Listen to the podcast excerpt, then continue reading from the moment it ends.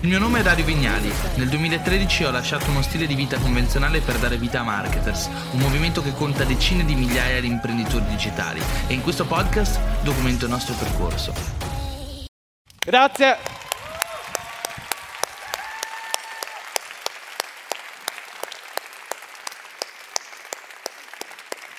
Grazie di essere qua. Caspita, è tutto vero. Sono sul palco del Marketers World dopo un anno. Non avete capito quante volte ho pensato a questo momento. Allora, cominciamo. E cominciamo da una frase. La mia frase preferita, se me la mettete. Ok. Il business sta all'uomo come il gioco sta al bambino. È la mia frase preferita, tra l'altro l'ho detta io, quindi una fortuna incredibile. E nelle prossime slide vedremo due bambini che giocano e alcuni imprenditori che completano un business plan. E io ci vedo un punto in comune in queste due slide, no? Una cosa che li riguarda e che riguarda tutti noi. Il processo creativo, che è quello stesso processo creativo a cui tutti noi siamo appassionati. Di quale sto parlando? Quel processo creativo che ci consente di trasformare l'intangibile intangibile. Quello stesso processo che ci permette di portare il sogno in idea, l'idea in progetto, il progetto in risultato. Ecco, in questa sala siamo imprenditori o aspiranti tali e abbiamo una grande consapevolezza che là fuori non c'è. Non tutte le persone hanno la consapevolezza che possono influenzare l'ecosistema che lo circondano o che hanno la capacità di influenzare le proprie vite o di cambiare le cose, mentre in questa sala penso che abbiamo questa grande consapevolezza. E mentre pensavo a queste due immagini, no? quella dei bambini che giocano e degli imprenditori che completano il loro business plan, ho detto, ho anche pensato, ok, qual è la differenza? La differenza penso che stia nella responsabilità. La differenza tra il bambino che gioca e l'imprenditore invece che cambia le cose, che costruisce un business plan, è la propria consapevolezza verso le proprie azioni, il modo con cui le proprie azioni influiscono sul mondo. E non è un caso che quando compiamo 18 anni e diventiamo maggiorenni, poi a un certo punto arriva quella fatidica giornata in cui in, un, in, un, in 24 ore scopriamo un sacco di cose, scopriamo di essere responsabili per il nostro futuro, responsabili delle nostre azioni, scopriamo che in qualche modo la vita non è così semplice come ci sembra, scopriamo che tutto dipende da noi. Però una cosa importante in tutto questo è che quando scopriamo che tutto dipende da noi, scopriamo che abbiamo il potere di cambiare tutto. Ecco allora forse la differenza tra un bambino che completa il suo puzzle e un imprenditore invece che costruisce un business plan è che il bambino sta giocando, l'imprenditore sta cambiando la realtà che lo circonda. Qualche giorno fa stavo ascoltando un discorso di Greta, un fenomeno interessantissimo, e sento questa parola, ecologia. E molte volte mi capita di sentire queste parole che usiamo di cui veramente non conosciamo il significato, non è che siamo consci di tutto ciò che effettivamente sentiamo, del loro significato. E io penso che chi si occupa di comunicazione, di marketing, deve avere una piena padronanza e consapevolezza delle parole che utilizza. Una buona comunicazione parte dalla padronanza delle parole, dalla conoscenza che abbiamo di quello che stiamo dicendo. E allora ho fatto una cosa semplice, sono andato sul migliore amico delle persone intelligenti, Google, e ho cercato significato ecologia e ho scoperto che ecologia ha un significato bellissimo. Ecologia è la scienza che ha per oggetto di studio le relazioni tra gli esseri viventi e l'ecosistema dove vivono. Praticamente l'ecologia è la scienza degli attivisti, degli imprenditori, dei politici, di tutti coloro che vogliono cambiare il pianeta. Saper fare ecologia significa avere vision, sapere avere vision e riuscire a influenzare l'ecosistema che ci circonda. E quando parlo di ecosistema, ci sono diversi tipi di, eco- di ecosistema. Questo è un ecosistema, no? Noi tutti siamo un ecosistema, siamo in questa sala e siamo un bellissimo ecosistema, ma anche marketer stesso è un ecosistema, o il mercato in cui operiamo, e anche lo stesso pianeta. Ecco, nell'ultimo periodo ho riflettuto molto preparando questo speech ho pensato che noi marketers, noi imprenditori, siamo ossessionati dalla crescita degli ecosistemi. Vi posso fare una domanda? Allora, quanti di voi sono appassionati di crescita professionale? Tirate sulle mani. Tantissimi. Tanti. Se no non saremo al Marketers World, no? Quanti invece sono appassionati di crescita personale, ci tengono al loro sviluppo personale. Ok, non vi fa pensare? Non vi fa pensare che in realtà quello che veramente ci interessa è la crescita, è questa consapevolezza che in qualche modo sappiamo influenzare la realtà, sappiamo crescere in quanto ecosistema. Interno, perché abbiamo un corpo ed è un ecosistema, ed esterno, perché fuori dal nostro corpo, fuori dalla nostra pelle c'è il mondo reale, quello in cui ogni giorno ci svegliamo, combiniamo qualcosa, facciamo qualcosa, ogni tanto azzecchiamo anche qualcosa. Ecco, vorrei concentrarmi un attimo sull'ecosistema interno. Quando parliamo di ecosistema interno, dobbiamo parte una riflessione. L'ecosistema interno esiste? Qual è l'ecosistema interno? Perché il nostro corpo, che è il nostro ecosistema interno, è composto da altri ecosistemi. I nostri organi, le nostre cellule, anche l'atomo è un ecosistema, no? E, e poi un'altra riflessione, perché l'ecosistema è influenzato dai propri ecosistemi che contiene, ma anche dall'ecosistema in cui è contenuto. Quindi un organo è influenzato da tutto il corpo, ma anche dagli ecosistemi che lo compongono. Ecco, questa cosa mi ha fatto riflettere sulla natura del nostro corpo e come il nostro corpo in qualche modo ci influenza. Ogni cellula in qualche modo è esposta all'ecosistema. E questa cosa è diventata abbastanza evidente e mi ha fatto pensare quando ho sentito l'esperimento del dottor Lipton nel 1967. Nel 1967 il dottor Lipton prende delle cellule staminali pluripotenti, le clona tra loro, quindi identiche, cellule identiche, e le mette in tre vitri di coltura diversi. Stesse cellule, tre vitri diversi, composti da un brodo di coltura diverso l'uno dall'altro. E alla fine queste cellule crescono e diventano tre cose completamente, differenti. Completamente differenti. Nel primo caso muscolo, nel secondo caso osso e nel terzo caso grasso stesse identiche cellule, poste in un ecosistema di coltura diverso, diventano cose diverse. Quindi mi viene da pensare ecosistema sano, cellule sane, ecosistema malsano, cellule malsane. Riguardo al corpo, siamo sempre molto convinti, soprattutto in questa sala, di essere un'entità fine a se stessa, separata dal proprio corpo. Cioè, è come se ci fosse il nostro corpo, con la sua natura organica, fatta, propria, fatta di pelle, orga, organi, processi biologici, chimici, eccetera, e poi ci siamo noi, persone. La nostra persona che pensa, parla, agisce in un certo modo. E molto spesso ci dimentichiamo che noi siamo rappresentati, siamo portati in giro dal nostro corpo. Anzi, questa cosa del portati in giro è forte perché noi nerd pensiamo che praticamente il corpo ci serva per portare in giro il cervello, non so se ve ne rendete conto. E una, una cosa su cui mm, ho dovuto riflettere è che noi ci rendiamo conto veramente che il nostro corpo siamo noi stessi? Quante volte ci pensiamo? Quante volte ci ricordiamo che la nostra realtà è definita da ciò che ci accade dentro? Poche volte. Però sicuramente ce ne rendiamo conto quando sentiamo la storia di Charles Whitman. Charles Whitman chi è? Una persona che nel 1966 ad Austin in Texas si svegliò nel pieno della notte, uccise sua moglie, andò a casa di sua madre, uccise sua madre, andò all'Università del Texas ad Austin e uccise 30 persone. Allora Charles Whitman chi era? Un assassino verrebbe da pensare, no? Certo, se fai fuori così tante persone, e invece no. Praticamente la polizia è riuscita ad uccidere durante il massacro Charles Whitman, è stata fatta un'autopsia ed è stato scoperto che aveva un tumore che spingeva sulla sua amigdala. Quindi praticamente che cosa ci dice questo? Che il nostro corpo influenza le nostre azioni. L'amigdala è quella parte del cervello che regola la nostra razionalità e irrazionalità, quindi è stato portato ad agire in questo modo.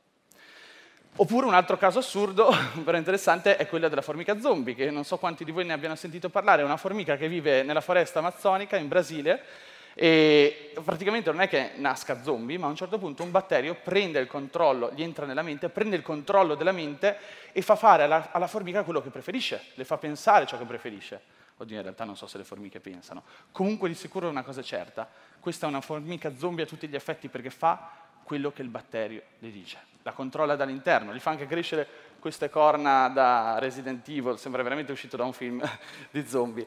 Allora, il punto è questo, la conclusione di questa cosa è che abbiamo un ecosistema interno e lo possiamo ottimizzare, possiamo influenzare il nostro ecosistema interno. E questa riflessione, da cui sono partito ormai quattro mesi fa, mi ha portato a fare degli esperimenti piuttosto particolari, un po' folli. Quello che vedete in questa slide è un Excel, anzi è un file Excel, questo è un solo foglio del file Excel, e in questo file Excel c'è tipo uno scrolling orizzontale infinito che potrebbe arrivare a riccione. Quello che vedete in ogni riga sono i dati, i miei valori corporei quotidiani riga dopo riga. Cioè praticamente ogni mattina, ogni sera per quattro mesi mi sono svegliato e ho compilato tutta la tabella. E contiene l'orario a cui mi sono svegliato, l'orario in cui sono andato a letto, la mia health rate variability, contiene a, a, che temperatura era la stanza, a che temperatura era il materasso, perché ho comprato un aggeggio per modificare la temperatura del materasso. ho fatto veramente delle cose strane per quattro mesi. E voi direte, ok, ma perché hai fatto tutto questo? Perché hai sperimentato tutto questo? Per questo discorso posso influenzare il mio ecosistema interno? Fino a che punto? E sono partito da questo, una lista di abitudini da acquisire. Queste sono quelle su cui ho avuto più successo, perché come potete vedere le ho portate avanti 7 giorni, ho messo una X, le ho portate avanti altre 14, altre 30, 90 giorni, e quando porti avanti un'abitudine per 90 giorni consecutivi diventi quella tipologia di, persone, eh, di persona che effettivamente padroneggia quella, quell'abitudine, la possiedi, fa parte di te. Però ho sperimentato molto più di così e adesso vediamo come. Sono partito da questo, mi sono chiesto, ok, abbiamo un ecosistema interno, lo possiamo ottimizzare, da che cos'è composto questo ecosistema interno? Soggettivamente l'ho diviso in salute del proprio organismo, benessere mentale e stato fisico.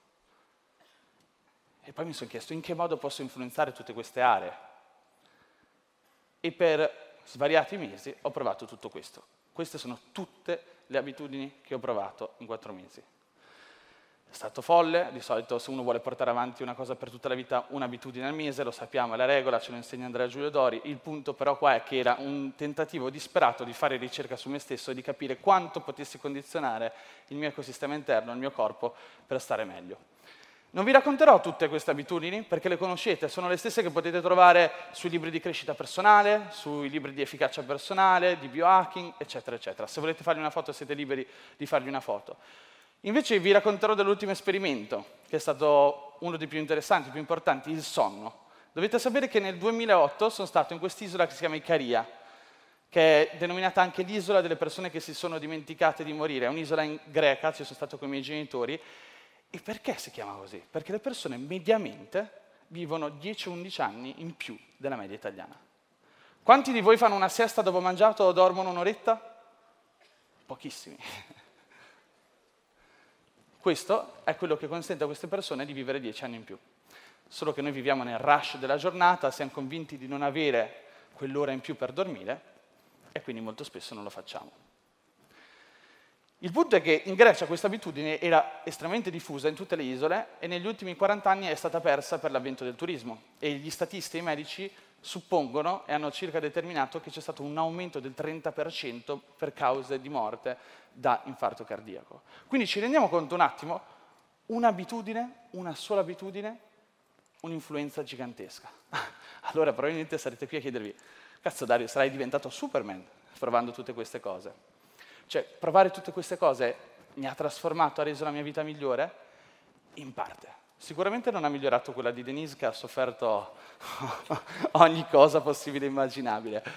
E, um, dovete sapere che abbiamo, dormiamo negli ultimi tre mesi con questo macchinario sotto il materasso che fa un rumore esagerato e l'unica cosa che deve fare è praticamente raffreddare il letto e portare il letto a circa 18-17 gradi.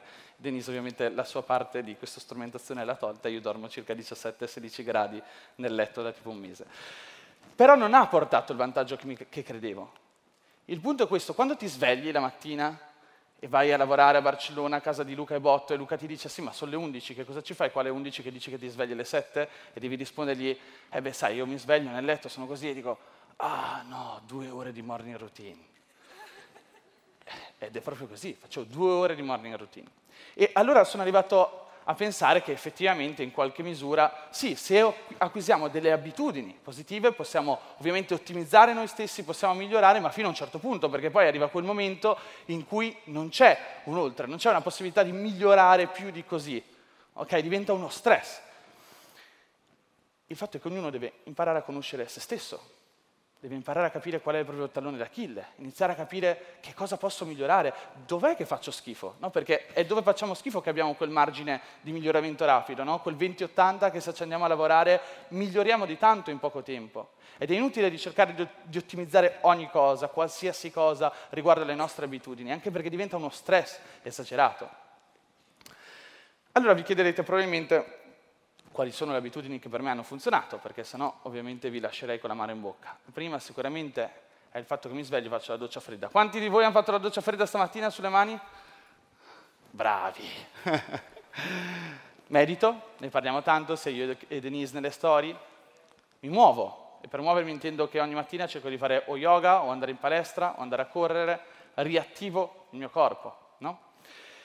E lo studio, lo studio è importantissimo, è l'abitudine numero uno nella vita. Tutto ciò che diventi, ciò che sei, è, deriva dagli input che ti metti nella testa, che si trasformano negli output, le tue azioni, no? Dobbiamo essere consci di questi. E il respiro.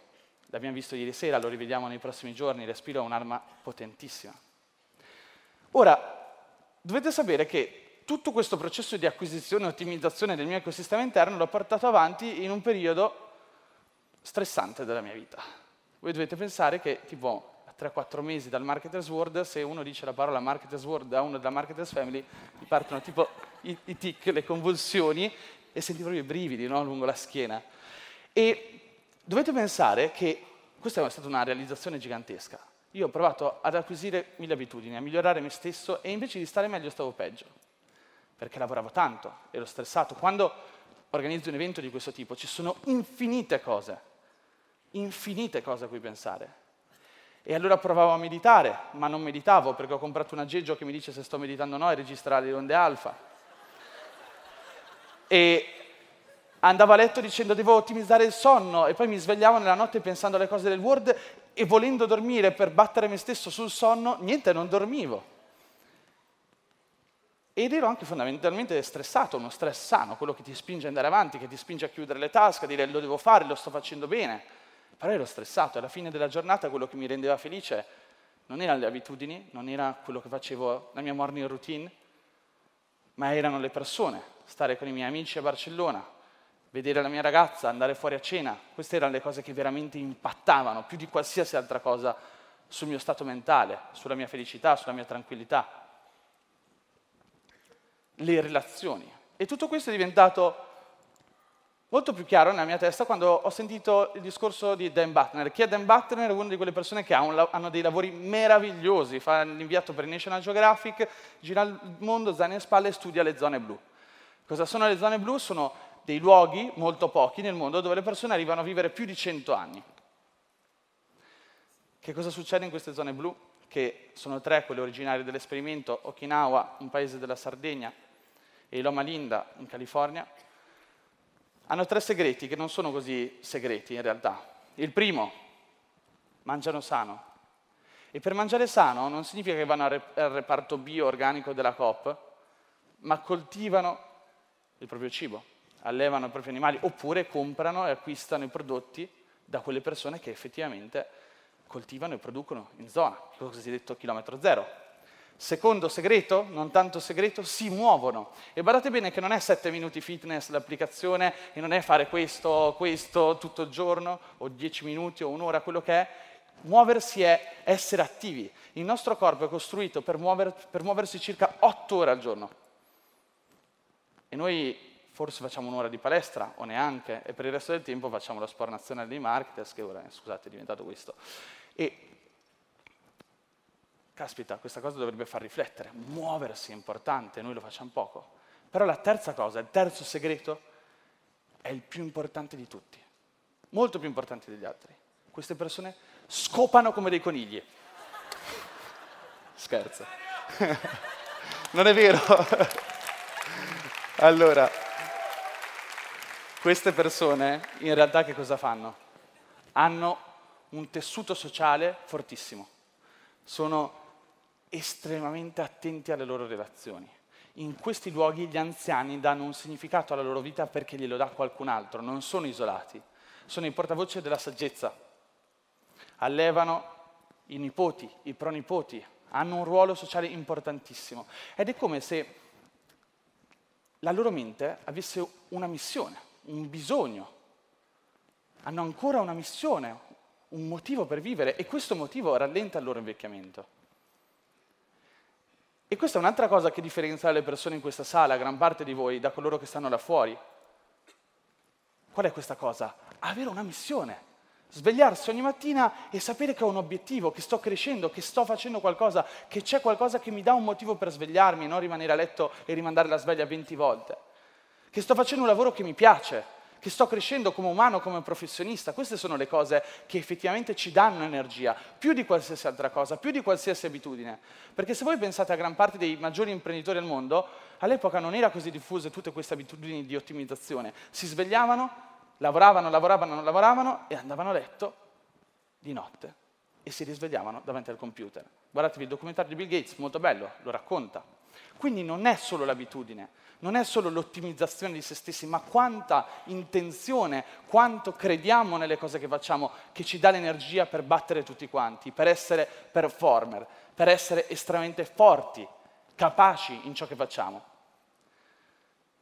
Allora la riflessione riguardo ad Embattener che a me viene da fare non è cosa fanno queste persone, ma cosa non fanno. Perché queste persone non meditano, non fanno yoga, non fanno la morning routine, probabilmente non hanno neanche la doccia fredda. Il punto fondamentale qui è che abbiamo già un corpo e se lo trattiamo bene abbiamo tutto ciò che serve per vivere bene. Abbiamo una base di partenza, siamo fatti così, quindi siamo fatti per funzionare. Il problema è che troppo spesso subiamo le influenze di chi ci circonda, ma soprattutto dell'ecosistema che ci circonda e queste influenze di solito sono negative. Lo stress è un nemico esagerato, soprattutto quello negativo. C'è uno stress positivo e negativo. Allora ho fatto un cambio di shift. Ho detto, forse sono stupido, devo pensare a questo. Forse devo partire nell'ottimizzare il mio ecosistema esterno piuttosto che quello interno. Ho detto, ok, proviamoci, è stato poco tempo fa, quindi è un percorso che inizia ora, di cui, che sto condividendo con voi, è una presa di consapevolezza. E quando ho pensato all'ecosistema esterno ho pensato sì, c'è un ecosistema lavorativo, aziendale, personale, ambientale ovviamente, e ovviamente anche sociale, il luogo in cui viviamo. E tutto questo si può ottimizzare. Che cosa possiamo fare? Possiamo andare a vivere in un posto più vicino alla natura, la cosiddetta vitamina N, possiamo decidere di impegnarci di più a muoverci, di stare a stretto contatto con l'ambiente, possiamo, nel caso delle aziende, impegnarci nella cultura aziendale, nei benefit delle persone che lavorano con noi, nell'empatia, nel team building. E pensate solo invece al contesto personale, abbiamo detto che è il più importante, è ciò che ci definisce, che definisce la nostra tranquillità. La cosa che, che ci rende scogli in una tempesta, che ci permette di essere stabili, piantati a terra, di poterci svegliare con la consapevolezza che è un gioco di crescita e non uno stress, è quel tessuto emotivo che abbiamo a casa, le persone che ci fanno stare bene. Il fatto che quando torno a casa la sera, metto giù la mia maschera professionale, torno a essere me stesso e ho qualcuno che intimamente mi rende me stesso mi dà significato. Ecco, e questo non è solo nel contesto personale, è nel contesto in realtà business più di qualsiasi altra cosa, perché quando facciamo gli imprenditori e abbiamo a che fare con le persone, dobbiamo renderci conto che i produttori sono persone, i distributori sono persone, i soci, i partner, i collaboratori, i dipendenti, tutti sono persone. Le relazioni sono la chiave di tutto, sono lo strumento di crescita più potente che esista. Padroneggiare la comunicazione, saper comunicare con le persone, saper creare team, la leadership, la psicologia, qualsiasi cosa che abbia a che vedere con le scienze umanistiche è importantissimo, perché definisce il nostro potenziale nel contesto sociale. Ecco, una cosa che mi viene chiesta tipo 3, 4, 5 volte al giorno nei DM di Instagram è Dario come fai a essere sempre così carico, come fai ad avere sempre così vision, come fai ad essere sempre motivato, a sapere quello che devi fare. Non è così. Vi assicuro che non è così. C'è momenti di down, momenti di stress, momenti di stanchezza, momenti in cui mi sento in qualche modo messo alla prova, momenti in cui proprio non ho voglia di lavorare, ci sono anche quelli, ci sono momenti in cui dico ok, devo staccare.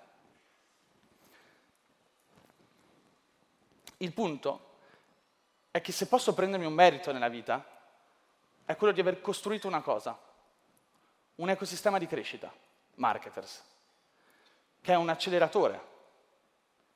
È un acceleratore di persone se guardiamo la community. Ho visto persone che sono entrate nella community di marketers e avevano solo una cosa, competenza.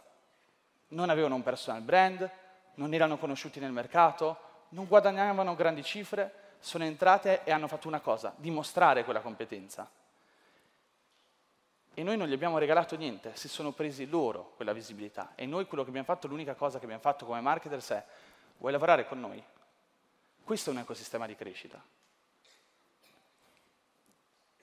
Il punto è che quando partecipiamo a un ecosistema di crescita, è quell'ecosistema a spingerci verso l'alto, non siamo noi, o almeno non siamo solo noi. Quando siamo stanchi, quando siamo affaticati, non abbiamo l'energia, l'ecosistema continua a spingerci verso l'alto. Quando io sono stanco, quando sono in vacanza, quando sono ai tropici sotto una palma, quando sono ammalato, c'è qualcuno in marketers in quel momento che sta spingendo più di me. E ci sono tante persone. E crediamo fortemente in una mission, in una vision, crediamo in quello che facciamo, siamo appassionati e quando ne ho bisogno so che comunque l'ecosistema cresce e se cresce l'ecosistema cresco io come personal brand, come fatturato, come imprenditore. Parleremo tanto di sistemi, di cultura aziendale, di come si delega. Sono argomenti importantissimi queste cose, ma hanno a che vedere tutto con le relazioni, con le persone. Ricordiamoci veramente le fondamenta di tutto questo discorso. Potremmo dire veramente che il potenziale degli individui di un ecosistema è molto più grande della somma del potenziale dei singoli individui. Che sembra una supercazzola esagerata, lo ammetto, no? Era la tipica frase per sembrare intelligente, potevo dire l'unione fa la forza ed erano tutti contenti. Il punto fondamentale però è che veramente l'unione fa la forza. C'è un fattore moltiplicativo ed è di natura umana e di natura professionale, perché vivo anche meglio, perché là dietro, che comunque prima di salire su un palco come questo, barabam, barabam, barabam, Eravamo in sei ad abbracciarci, a stringerci, a darci il cinque e ti senti bene, quando sali sei un'altra persona. Oppure potremmo dire tutto questo con un messaggio riepilogativo. L'ecosistema esterno è più importante di quello interno? Forse no. Però nel nostro contesto mi piacerebbe affermarlo perché siamo tutti presi da una cultura dove l'individualismo fa da padrone dove l'unica cosa a cui pensiamo è ottimizzare noi stessi, migliorare noi stessi, acquisire più abitudini, cercare di diventare delle macchine ottimizzabili, senza renderci conto che i limiti della nostra crescita sono posti dall'ecosistema che ci circonda. Se non apparteniamo a un ecosistema di crescita, è quasi impossibile crescere. Potete metterci forza di volontà, coraggio, azione, determinazione, ma se non cambi contesto, se non riesci a influenzare l'ecosistema, se non appartieni a un ecosistema preesistente o te lo costruisci potenziativo, è difficile, maledettamente difficile fare le cose da soli. E mi sono reso conto di questa cosa qualche mese fa che ho rivisto un mio amico che si chiama Luca, è un amico svizzero, e è sempre stato come me di corporatura, cioè una persona normale, e però è sempre stato appassionato di palestra e di calisthenics. E il suo sogno era diventare grosso, un po' quasi quanto botto, ancora però vabbè, non ci è arrivato a quei livelli. E ci ho provato per anni, guardando tutorial, video su YouTube, provando a diventare costante con la palestra, non ce l'ha mai fatta perché ogni volta mollava. Poi è partito per gli Stati Uniti e l'ho rivisto dopo qualche mese, ho detto Luca sei diventato un armadio, quanti steroidi hai preso? E non aveva preso steroidi mi ha detto Dario guarda io sono arrivato a Santa Monica e i primi amici che mi sono fatto erano, fatto, erano uh, praticamente appassionati di calisthenics e palestra e ho fatto calisthenics e palestra tutti i santi giorni. Quindi il punto è che diventiamo l'ecosistema in che viviamo. La sua crescita riflette la nostra. Possiamo ucciderci di fatica mentale, di forza di volontà, che è importantissimo e siamo d'accordo, Non sto dicendo che l'ecosistema esterno è più importante di quello interno, ma dobbiamo avere una chiara consapevolezza di cosa stiamo facendo, ma soprattutto in quale contesto. E tra l'altro viviamo in un, comunque in un ecosistema difficile, in un ecosistema dove in realtà c'è una perdita dell'ecosistema potenziativo. Pensateci, fino ad anni fa, perché adesso sta cambiando tutto, vivevi molto spesso in casa con i genitori e davi una mano in famiglia, uscivi la sera, parlavi con gli amici, se volevi gio- giocare alla PlayStation andavi a casa dell'amico, non ti mettevi il visore, se volevi rimorchiare andavi ovviamente in qualche locale in giro per la città e, e ci provavi almeno, cambiavi la tua persona, cioè dovevi investire su te stesso per forza perché dovevi diventare bravo a comunicare come umano, come individuo, no? Pensate al remote working, nomadismo digitale, che gran figata. Certo, ed è vero, lo posso confermare, ma dall'altro punto di vista continuare a viaggiare come un pazzo non ti permette di conoscere nessuno per davvero, nessun luogo, nessuna persona. Questo significa non costruirsi un ecosistema. Lavorare da casa è fighissimo, rimanere in pigiama con la tazza del caffè, e lo approvo. Però ricordiamoci di quanto siamo soli nella nostra camera da letto, nel nostro studio, nel nostro ufficio e non ci relazioniamo con altre persone non ci esponiamo mai a degli ecosistemi di crescita. E io sono stato il primo a pensare questa cosa, era da anni fa quando ero estremamente timido, introverso, ero appassionato di marketing in una città, in una micro realtà paesana italiana dove nessuno di marketing ne parlava. Anche perché avevo 17 anni, quindi nessuno poteva parlare di marketing con me. E che cosa ho fatto? Ho costruito una community, mi sono messo lì in virtual reality, è vero. E ho detto, caspita, è incredibile, online ci sono delle persone come me. E questa community è diventata un ecosistema di crescita. Ed è forse la cosa più bella che avessi potuto fare. Però c'è una presa di consapevolezza che dobbiamo fare oggi. L'ho detto prima, gli input definiscono i nostri output. E l'ecosistema che viviamo ogni giorno, molto spesso da soli nella nostra camera da letto, è definito dai contenuti che seguiamo. Sono i contenuti ormai il nostro ecosistema. E abbiamo una mente, un cervello che è predisposto a consumare contenuti più superficiali perché è più semplice, ci vuole meno energia. Oppure basta fare clic sul link sbagliato e, finisce, e finire sul pool di retargeting sbagliato per iniziare a vedere spazzatura e diventare ossessionati dalla spazzatura. Il punto è questo, i contenuti ci determinano. Da sempre, quando abbiamo tra i 0 e i 7 anni, dovete sapere che la nostra mente è una spugna, assorbe tutto ciò che vede, tutto ciò che sente, diventiamo ciò che sentiamo, ciò che vediamo, ciò che percepiamo. Veniamo al mondo in un ecosistema, dotati di un ecosistema interno, e iniziamo a vivere delle esperienze. Esperienze che entrano all'interno della nostra mente e formano il nostro stato mentale, mindset. Che cos'è il mindset? in parole povere, è il sistema operativo che gira nelle nostre menti, che determinano le nostre decisioni, che determinano le nostre decisioni, che queste decisioni che cosa comportano? Delle azioni, no? E queste azioni poi vanno a influire sulla realtà che viviamo tutti i giorni, che non è altro che l'ecosistema. Okay? Quindi questo è un loop E ci sono due tipologie di persone nel mondo. Coloro che non sono consapevoli di questo loop, non sanno che possono influenzarlo, che possono cambiare le cose, che possono cambiare se stessi, cambiare l'ecosistema, cambiare anche il pianeta volendo. Possiamo cambiare tutto.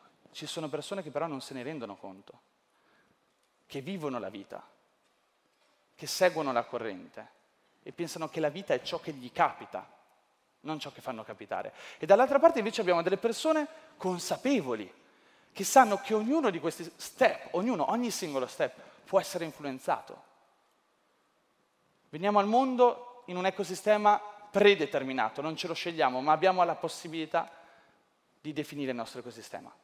Tornando un po' tangibili, voglio lasciarvi uno strumento, la chiamo One Hour Challenge, ma non la dovete condividere sui social, non mi dovete taggare, menzionare, è un momento per voi stessi un foglio e una penna una volta al mese, un'ora. Uscite di casa, andate in un posto che vi piaccia, che sia il mare, montagna, una panchina, e pensate chi sono, cosa voglio diventare, Quali strumenti mi servono ancora per poter diventare ciò che voglio diventare? Qual è l'ecosistema in cui sto vivendo? Voglio vivere in questo ecosistema? Quali sono gli strumenti di crescita che posso utilizzare per uscirne? Queste domande hanno un valore infinito, infinito. Un'ora così al mese speso a dialogare con noi stessi, a prenderci un momento lontani dai dispositivi, nella natura, fermi con un foglio e una penna e pensare per un'ora intera, è una sfida, può sembrare poco un'ora al mese, può portare a un cambiamento incredibile. Allora, per chiudere, da dove ho cominciato, potremmo dire che l'ecologia è la scienza del cambiamento, sia che si voglia cambiare se stessi, sia che si voglia cambiare gli altri. Allora fare ecologia per me significa essere consapevoli, fermarsi ogni giorno e iniziare a pensare, c'ho un puzzle davanti a me, è la mia vita, sto mettendo assieme i pezzi giusti, sto costruendo ciò che vorrei vivere, ciò che vorrei vedere. Qual è l'ecosistema che voglio creare? Ho il potere di farlo, di poterlo creare. Grazie.